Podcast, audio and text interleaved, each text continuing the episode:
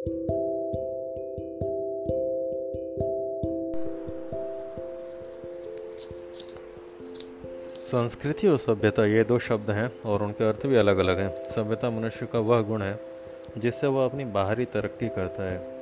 संस्कृति वह गुण है, जिससे वह अपनी भीतरी उन्नति करता है। करुणा, प्रेम और परोपकार सीखता है।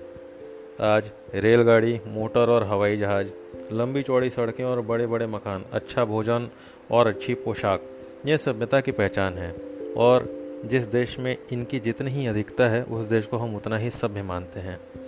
मगर संस्कृति उन सबसे कहीं बारीक चीज़ है।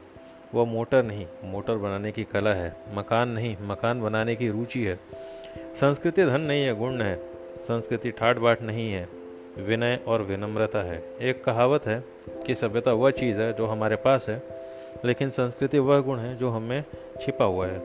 हमारे पास घर होता है, कपड़े लत्ते होते हैं, मगर ये सारी चीज़ें हमारी सभ्यता के सबूत हैं, जबकि संस्कृति इतने मोटे तौर पर दिखलाई नहीं देती। वह बहुत ही सूक्ष्म और महान चीज़ है, और वह हमारी हर पसंद, हर आदत में छिपी रहती है। मकान बनाना सभ्यता का काम है, लेकिन हम मकान का कौन सा नक्शा पसंद करते हैं, यह हमारी संस्कृति बतलाती है। आदमी के भीतर काम, क्रोध, लोभ, मद, मोह और मत्सर ये छह विकार प्रकृति के दिए हुए हैं।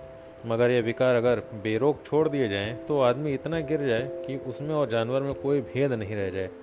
इसलिए आदमी इन विकारों पर रोक लगाता है। इन दुर्गुणों पर जो आदमी जितना ज़्यादा काबू कर पाता है, उसकी संस्कृति भी उतनी ही ऊँची समझी जाती है। संस्कृति का स्वभाव है कि वह आदान प्रदान से बढ़ती है। जब दो देशों या जातियों के लोग आपस में मिलते हैं, तब उन दोनों की संस्कृतियाँ एक दूसरे को प्रभावित करती हैं।